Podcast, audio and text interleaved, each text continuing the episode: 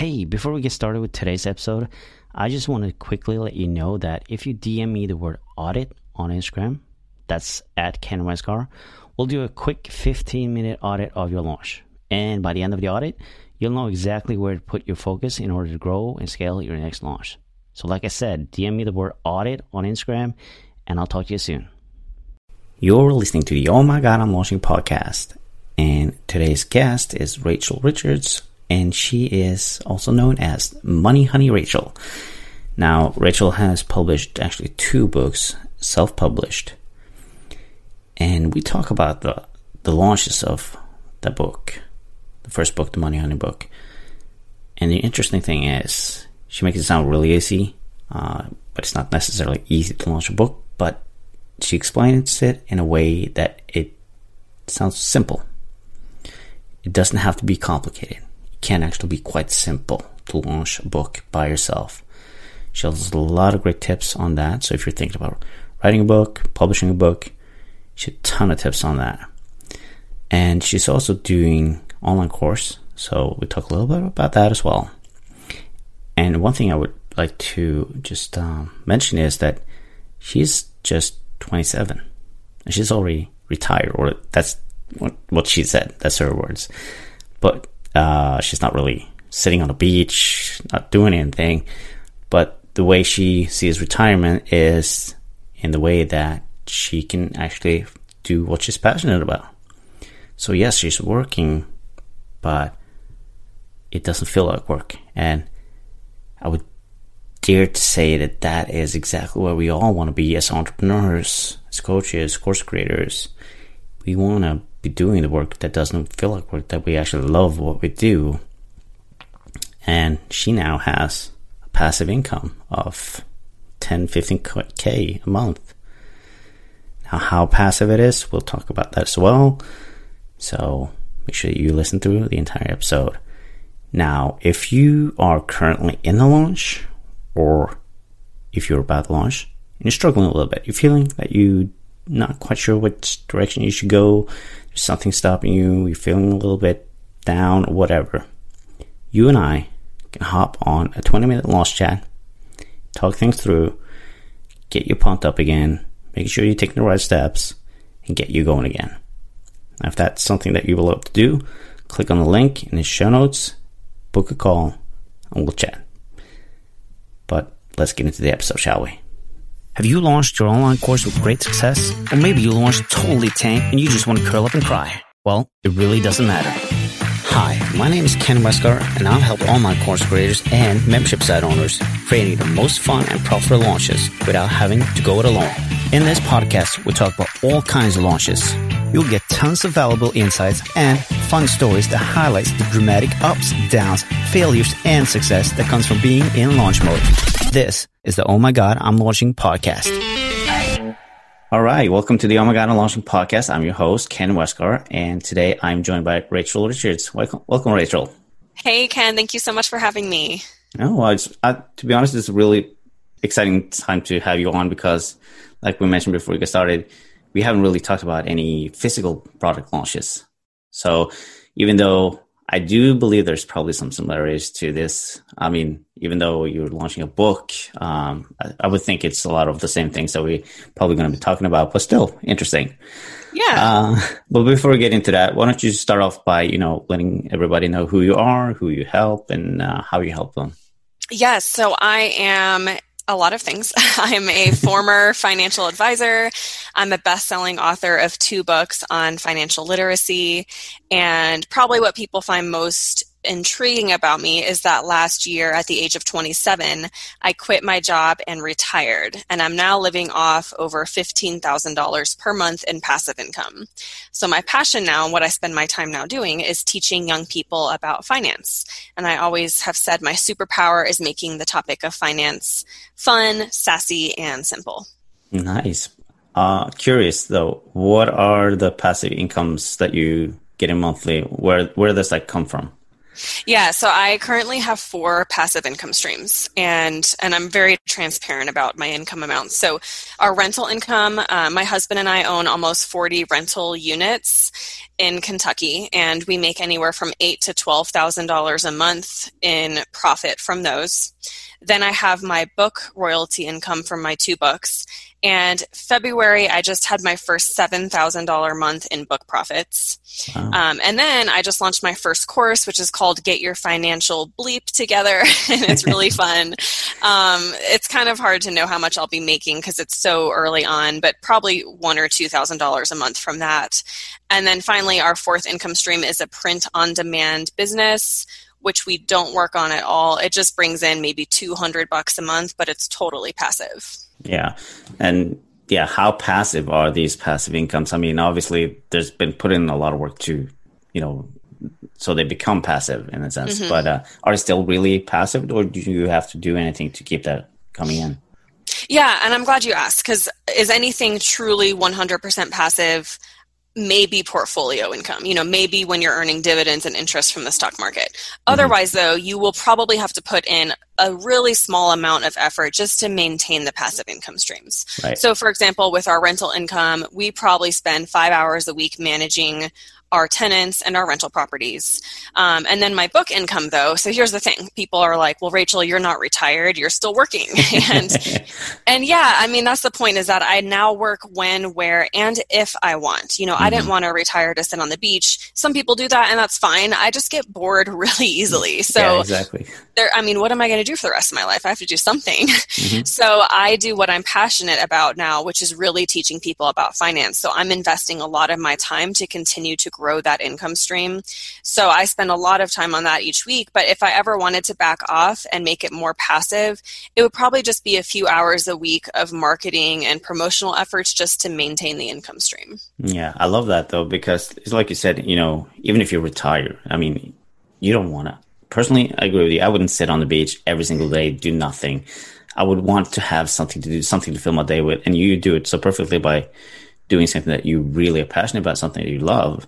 And I mean, yes, it's work, but still, it doesn't feel like work. So exactly, it doesn't feel like work. It's fun. I mean, yes, I, you know, I'm entitled to go sit on the beach for a month, but, but ultimately, I do think we are too, we sometimes get too focused on the running away from something and the getting away from the job and the mm. quitting the nine to five that we don't think about, well, what am I running towards? What is life going to look like if I quit my job? What am I going to do with all of my time? Mm-hmm. Yeah, exactly. So let's talk about the. Well, you had two books, like you said. So, but we're going to talk about Money Honey. And that's the name of the first book that you gave out, or yes. the best-selling one. Yes. Um, how did that come about? Where Where did it all that start? So it started because in, throughout high school and college, all my family and friends came to me for financial advice, which was great because I love helping people with that. And I also began to wonder, well, why aren't they learning or reading books or you know educating themselves?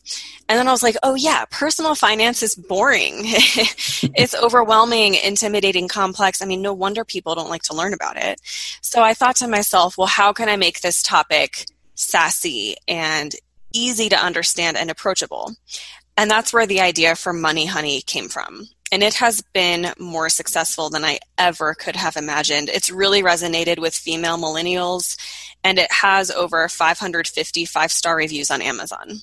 Nice. I mean, like I said, personal finance, not interesting, but again, it's really necessary, especially in this day and age where, you know, kids or youth have so easy access to credit cards and whatnot. You know, it's so easy to kind of get into that debt and think that you have money when you really don't have money and spend it. And yeah, and it, to be honest, it really should be a part of you know the the classes at school. To be honest, uh, personal finance. Oh my gosh, absolutely. I mean, when you think about it, we are truly in, and it's not just the United States, it's many countries. No. Yeah. That we're in a financial education crisis because at no point in our lives are we taught how to manage our money. and then we're left as young adults to figure it out all on our own.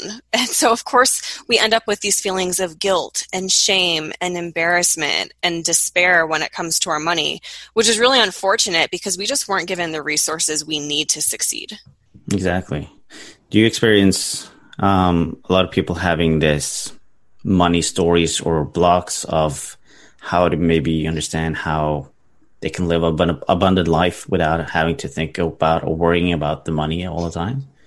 For sure. I think money and finance is such a mental thing, and it can really impact how you look at life. Um, you know, I talk about having money fears and limiting beliefs. And mm. a lot of those things I think we inherit from our parents or the people we grew up around. So, for example, you know, I grew up in a wealthy county where when people turned 16 in high school, they were getting brand new BMWs for their birthday. Right. and my family was not, like, I didn't get a brand new car, um, let alone a BMW. So we were always on a budget. We weren't going on, you know, crazy trips or anything. Um, but you know i grew up kind of with that a little bit of a scarcity mindset thinking oh man i'm never going to have enough money. And i think that those mindsets can really impact you as you get older and can be hard to transform into something a little bit more empowering. Mm-hmm. yeah. Uh, um, full disclosure i've just been working on some of those limiting beliefs around money and all that stuff and i was really surprised to kind of figure out all of the stuff that i've been holding on throughout the years and the things that I kind of grew up with, it's crazy how much crap we keep on carrying from, you know, when we are kids and we learn it so early on that we don't even think about it because it's all it's subconscious mind. Oh, for sure. It's crazy how much yeah, you're right. We don't even think about it, but we grow up with these beliefs that truly limit our mindset and our behavior. Um, one thing that I think is very effective for changing your thoughts about something is affirmations. Have you used affirmations? No, personally, before? I haven't yet. No. Yeah, so I use so I'm a very practical and pragmatic person. So the first time someone was like, "You should try affirmations," I was like, "Uh, like that's woo woo. Like I'm not going to do that." but once I gave it a, a, try, which and affirmations are just statements you say out loud to yourself one or two times a day to affirm the person that you want to become. Mm-hmm. And you say it as if it's in the present tense already. Um, but once I started doing this for you know 30 days in a row, I really noticed that I, I, felt more empowered about things and it really worked for me. So i don't know if it'll work for everybody but you know some of the money affirmations that people could try are saying things like i love money and i'm grateful for everything money has afforded me. I always have more than enough money. Money comes easily and effortlessly to me. Money is abundant. Those are the types of things you can tell yourself. Mm-hmm. yeah exactly. That's really good. Um, yeah, we kind of went off off on a little tangent there, but uh, you launched your book. Um, let's just talk about a little about that first launch. Um, what was the biggest struggle with, you know, writing the book and launching the book? Oh gosh, there were so many struggles, but probably the biggest one is, you know, when I started writing Money Honey, it was very exciting and the words just poured out of me. It's almost mm-hmm. like I had this book inside me. And about four months in, you know, my momentum was slowing down and I ended up quitting writing. And it, I wasn't taking a break. I truly quit and I had no intention of picking up this book ever again. Wow. Because by then, the, the things I was telling myself were, who do you think you are, Rachel, to write this book about money? And your writing is total crap. And if you go through with this, it's going to be an embarrassment. So mm-hmm. I was just overcome with such severe self doubt that I quit writing it. And luckily a coworker i had lunch with a coworker who's a good friend told her about it and she said rachel what are you thinking? You have to pick this back up. You're really onto something here. You know finish what you set out to do. And luckily she encouraged me enough that i i started writing it again. But in the end it the only reason I went through with publishing it is because I told myself if I can just help one person, that is all I want to do. Mm-hmm. And I'm so glad I ended up publishing it because now it's truly changed the lives of thousands of people.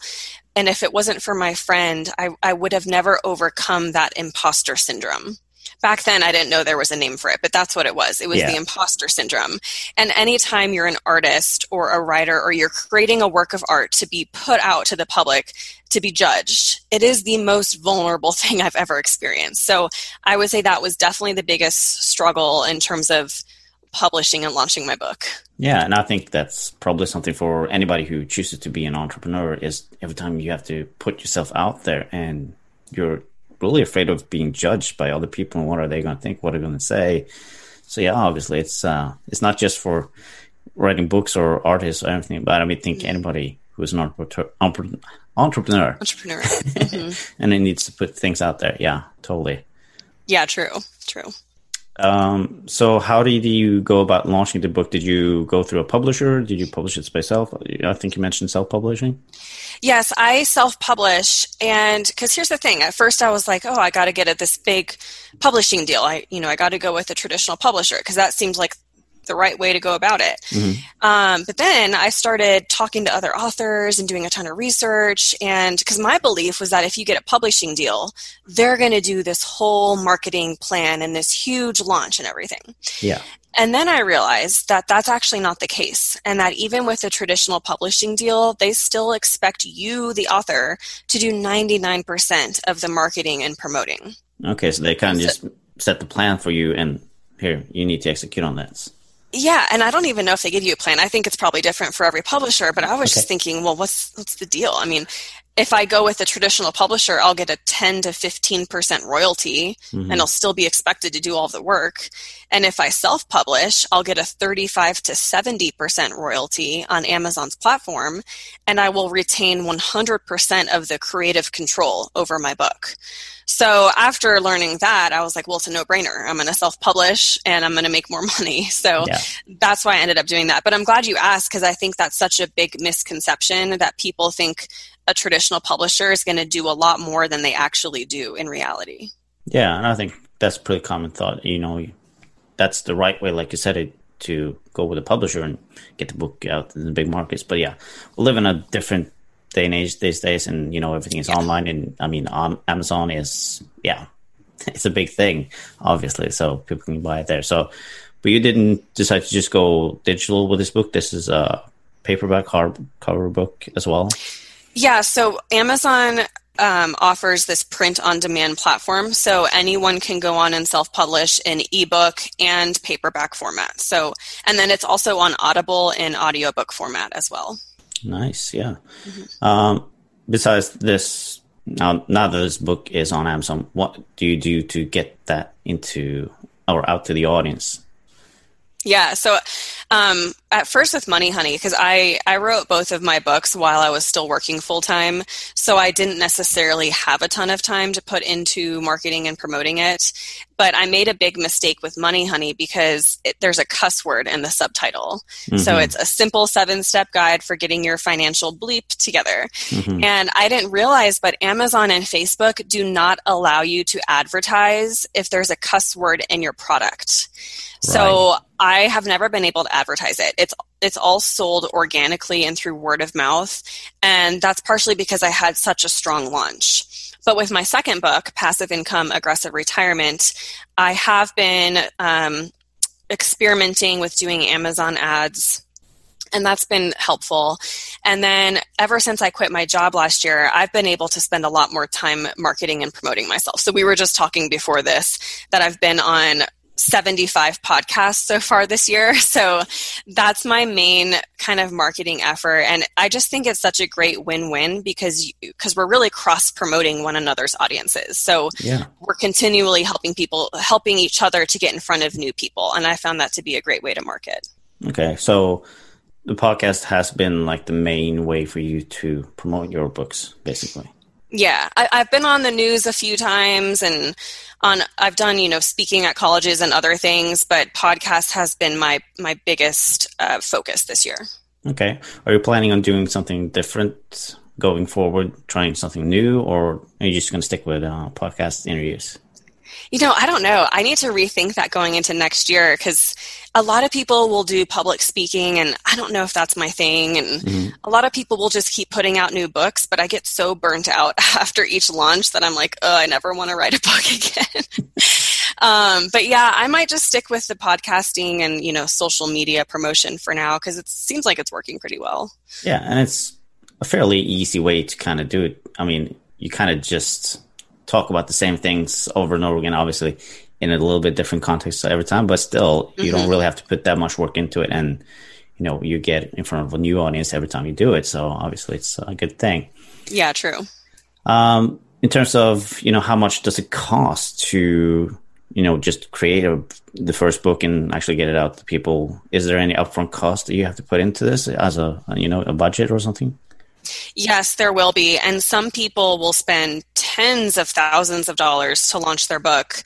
But you got to be so, so careful with how much you invest because the reality is most self published authors sell 250 to 300 copies of their book. There's like statistics out there that prove that. Okay. That means you're only going to make, you know, maybe a thousand bucks from it. So mm-hmm knowing that and just how frugal that I am, I just didn't want to pour a ton of money into something that I, I, didn't know at the time if it was going to be successful. This wasn't something I did to monetize or create an income stream. It truly was a passion project for me.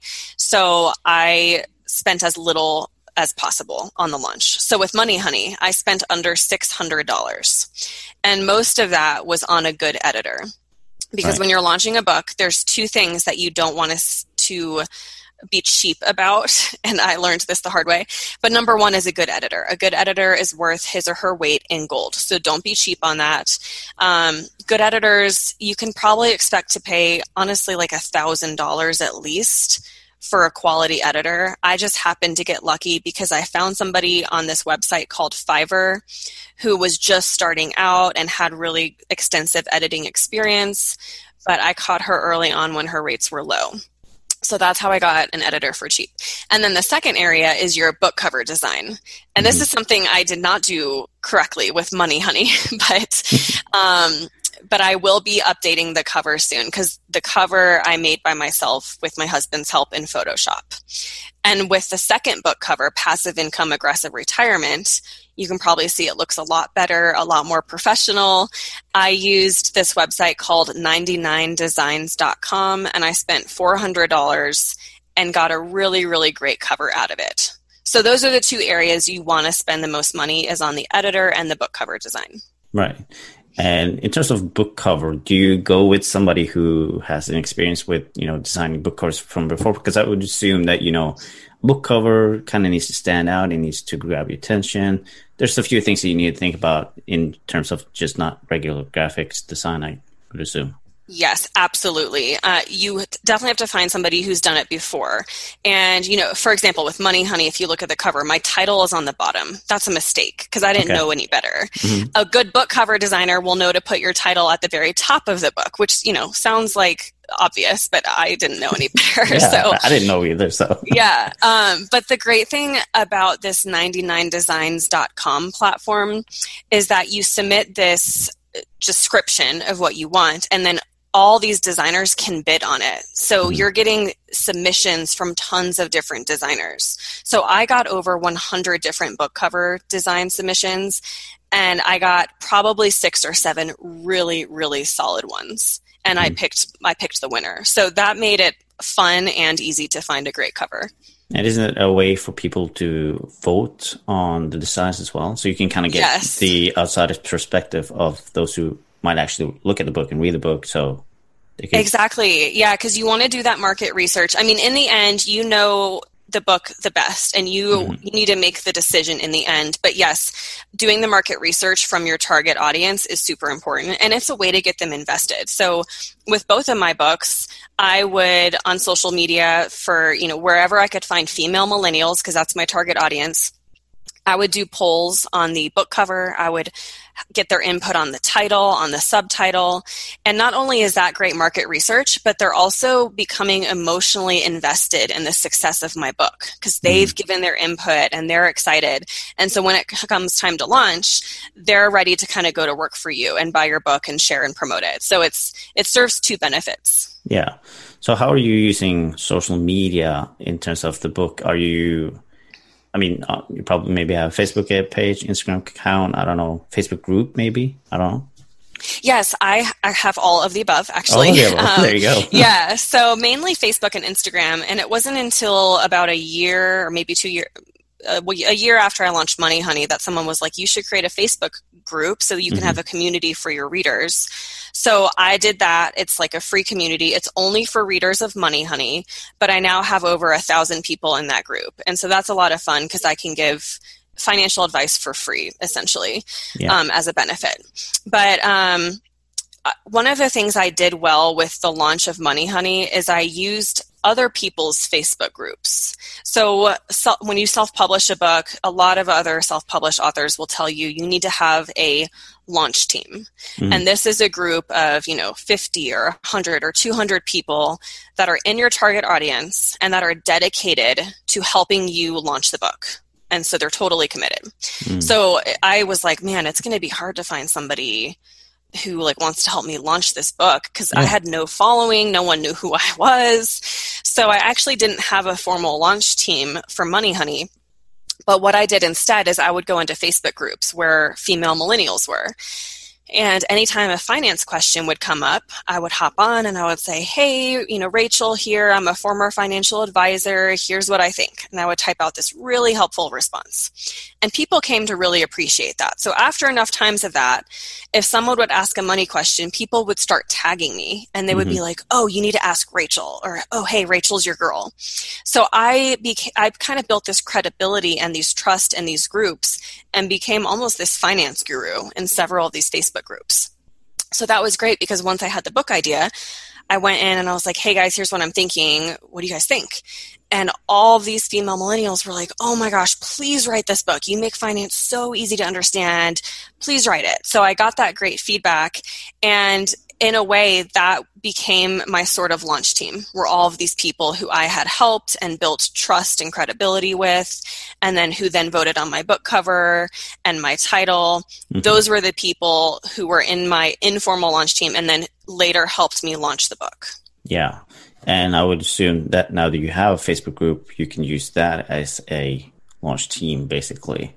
Yes, launching my second book was much easier because I had I already had a platform I could go to. And so yeah. I think I had 600 people in my launch team for passive income aggressive retirement. Exactly. Yeah.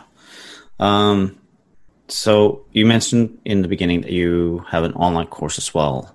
Is this mm-hmm. related to Money Honey and passive aggressive retirement as well? Yes, so it follows along with Money Honey. It's designed mm-hmm. to complement my first book, Money Honey. It's called Get Your Financial Bleep Together. so it is in line with the sarcastic tone.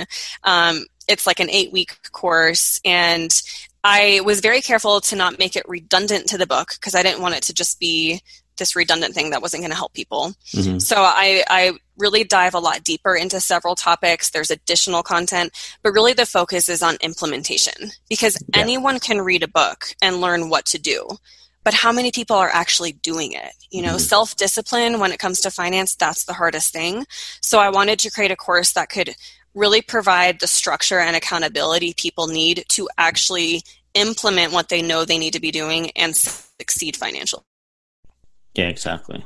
Because it's like you said, you know, reading a book, I can read a book, read it all the way through, and then I want to revisit that book and kind of just go and underline things that I find important and, you know, start actually doing the work. But um, I would assume that a lot of people just read through the book and that's kind of it, and they don't do anything else with it. So that's kind of where yeah, your course comes in. yeah, I mean, I read so many books. I don't know how many books I've read where I was like, man, this is amazing. And then I probably didn't do anything with it. yeah, exactly. So, how did you go about, you know, uh, launching this course? Was it any different that, you know, maybe using the Facebook group or anything like that?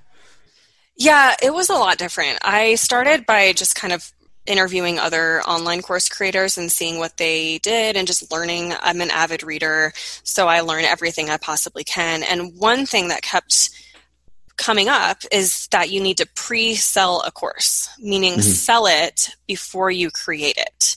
And that was such a new idea to me at the time. I kind of was sketched out by it, honestly, at first. But, you know, the whole point is kind of do the market research and pre-sell the course to make sure there's any interest before you waste your time creating the course because course creation i mean i don't know how many hours i spent creating this course probably over 200 hours. Imagine if I had invested 200 hours into something and then it didn't sell at all. Mm-hmm. So it's kind of the same thing with the book in terms of being frugal about it. I didn't want to invest a ton of money, not knowing if I was going to make that up. And with the course, it's almost like you don't want to invest a ton of time if you're not going to be able to sell it. So that was interesting. So basically, I kind of outlined what I thought the course would look like. I created a landing page. I used the platform called Kajabi, but there's mm-hmm. tons of great course platforms out there. So I created a landing page, set the pricing, and opened up enrollment and my goal was to get 20 signups for the beta round of the course because it was kind of like this test trial version. And yep. I ended up getting 50 signups. So I was totally shocked. There was a much bigger interest than I thought.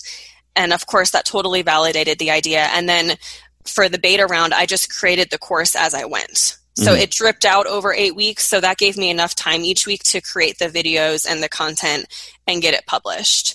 And now it's all created, so it's very passive. I just open up enrollment, people sign up, and I don't really have to do much. Yeah, exactly. And did you get feedback from the beta members throughout the course as you was creating? So you kind of could go the way that they wanted it to go? Yes. So the beta, I think it's so important to have a beta version of your course, which just means it's like a trial version. It's the first round of your course. But there's a couple benefits. First, for the beta member, they got the course at a huge discount. So mm-hmm. the normal pricing is 297 for the course. The beta members got to sign up for 177. So they saved over 100 bucks. And the reason is because I made it very clear like, this isn't the final version of the course. I might mess up or make a mistake, and I'm relying on you to tell me and to give me the feedback so that I know how to create exactly what you want. So each week they were required to submit weekly feedback. They were required to take a survey before and after the course. And that was so helpful because I got to hear exactly what they wanted. And then when I did the final course, I added in some content, I tweaked things and restructured things. And now it is like the best possible version of the course it could be. Yeah, exactly. I think that's a great way to kind of get people to get aware of that, you know, once you're in, I require you to actually bring some feedback, not just saying, I would love some feedback, because that kind of gets, you know, a little bit vague and people might not actually do it, but you actually require it and they have to fill out a form every week to make sure that you get the feedback. And I think that's a really good idea. Yeah, and I even put that in the checkout page in the terms and conditions. It was mm-hmm. like, as a beta member, you agree to leave feedback every single week, and they were not able to access the next week modules until they left feedback for the prior week. So I think it's important to set it up that way because otherwise, people people just won't take that part seriously. Yeah, exactly. And now you have launched that obviously multiple times. Uh, how has that launch gone from that first beta launch to the next ones that you kind of had? Yeah, so I actually just finished my first like final round of the final course. I just opened up enrollment and closed enrollment, and the course just started a couple days ago. Um, so it's really fun. I got 20 signups. I was so excited to have 20 signups, and it's probably something I will launch four times a year. Mm-hmm. So probably the next one will open up in October, but it's it's so much easier now that I've gone through it once, and I I really feel like I'm helping people on a more direct one-on-one level, and um, I think that the results from the beta course, because I asked people, you know, how much money did you save because of and during this course? Mm-hmm. The beta members saved on average $2,043 during wow. the eight week course. So, yeah, I, it totally blew me away, but it gave me the confidence because I know this course is truly helping people. Mm-hmm. Exactly. Yeah. Um, are you planning on doing bigger launches? Uh, I don't know. I, I assume that you're doing relatively passive uh, launches, so it's really easy, not really that much work. But are you planning on maybe doing some more aggressive launches?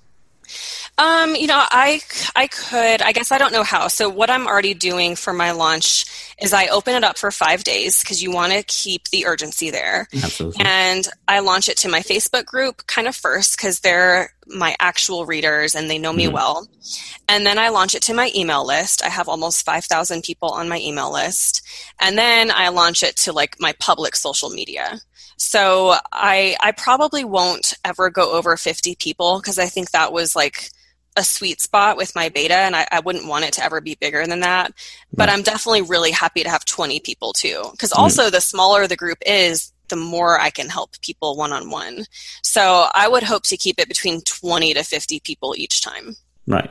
Are you considering maybe doing some group coaching or are you doing one-on-one coaching with this as well or um, i don't do one-on-one coaching but what i plan on doing as part of the course is offering two group zoom calls so it's kind of like group coaching where they mm-hmm. get to hop on a zoom call with me and with everybody else in the course and um, I do two of those each course. So that's their chance to really ask me their questions and get help on their specific money circumstances, basically. Um, I've never really wanted to do one on one coaching just because it hasn't interested me a ton, but I have considered creating a mastermind, which is sort of in a way like group coaching. So that yeah. might be something I do in the future. Cool. Awesome. What would you say is one of the biggest lessons that you learned through launching both the book and the online course? Um, I would say I think it just goes back to having a unique value proposition. You know, because mm. I mean, how many thousands of books have been written about personal finance? Yeah, right. So many, and so creating another book in this topic was a little bit daunting, but you really have to ask yourself why would somebody buy your book or your course over the thousands that are already out there? Mm-hmm. And if you can't articulate that, then you're going to have a hard time selling it. So I think that's the biggest biggest mistake people probably make and probably something I, I got right in the beginning, but didn't realize it until later that man, that was a really important and crucial part is is really being able to find a problem in the market that hasn't been solved yet and then go out and solve it for people. Exactly. Yeah, such a great point. Well, I appreciate you coming on the podcast. Um, where can people reach out to you and find a little bit more about you? And, you know, obviously your book can be purchased on Amazon, I guess. Yes, thank you so much. So, both of my books, Money Honey and Passive Income Aggressive Retirement, are available on Amazon. Um, in the United States, you can get it in ebook, paperback, and audiobook. And then the formats are vary a little bit in other countries. Um, and then, if anyone listening wants to download my Passive Income Starter Kit, I will give that for free. So, you can go to moneyhoneyrachel.com slash bonus to download that. Awesome. I'll link up that in the show notes so you can click through and find it exactly where you need to. Um, I appreciate you coming on. Uh, it was exciting to talk about, like I said, something different, a product launch versus, um, you know, just a regular online launch. So thank you so much for coming on the show. Yeah, thanks so much, Ken. It was a lot of fun, and thank you for having me. You're welcome.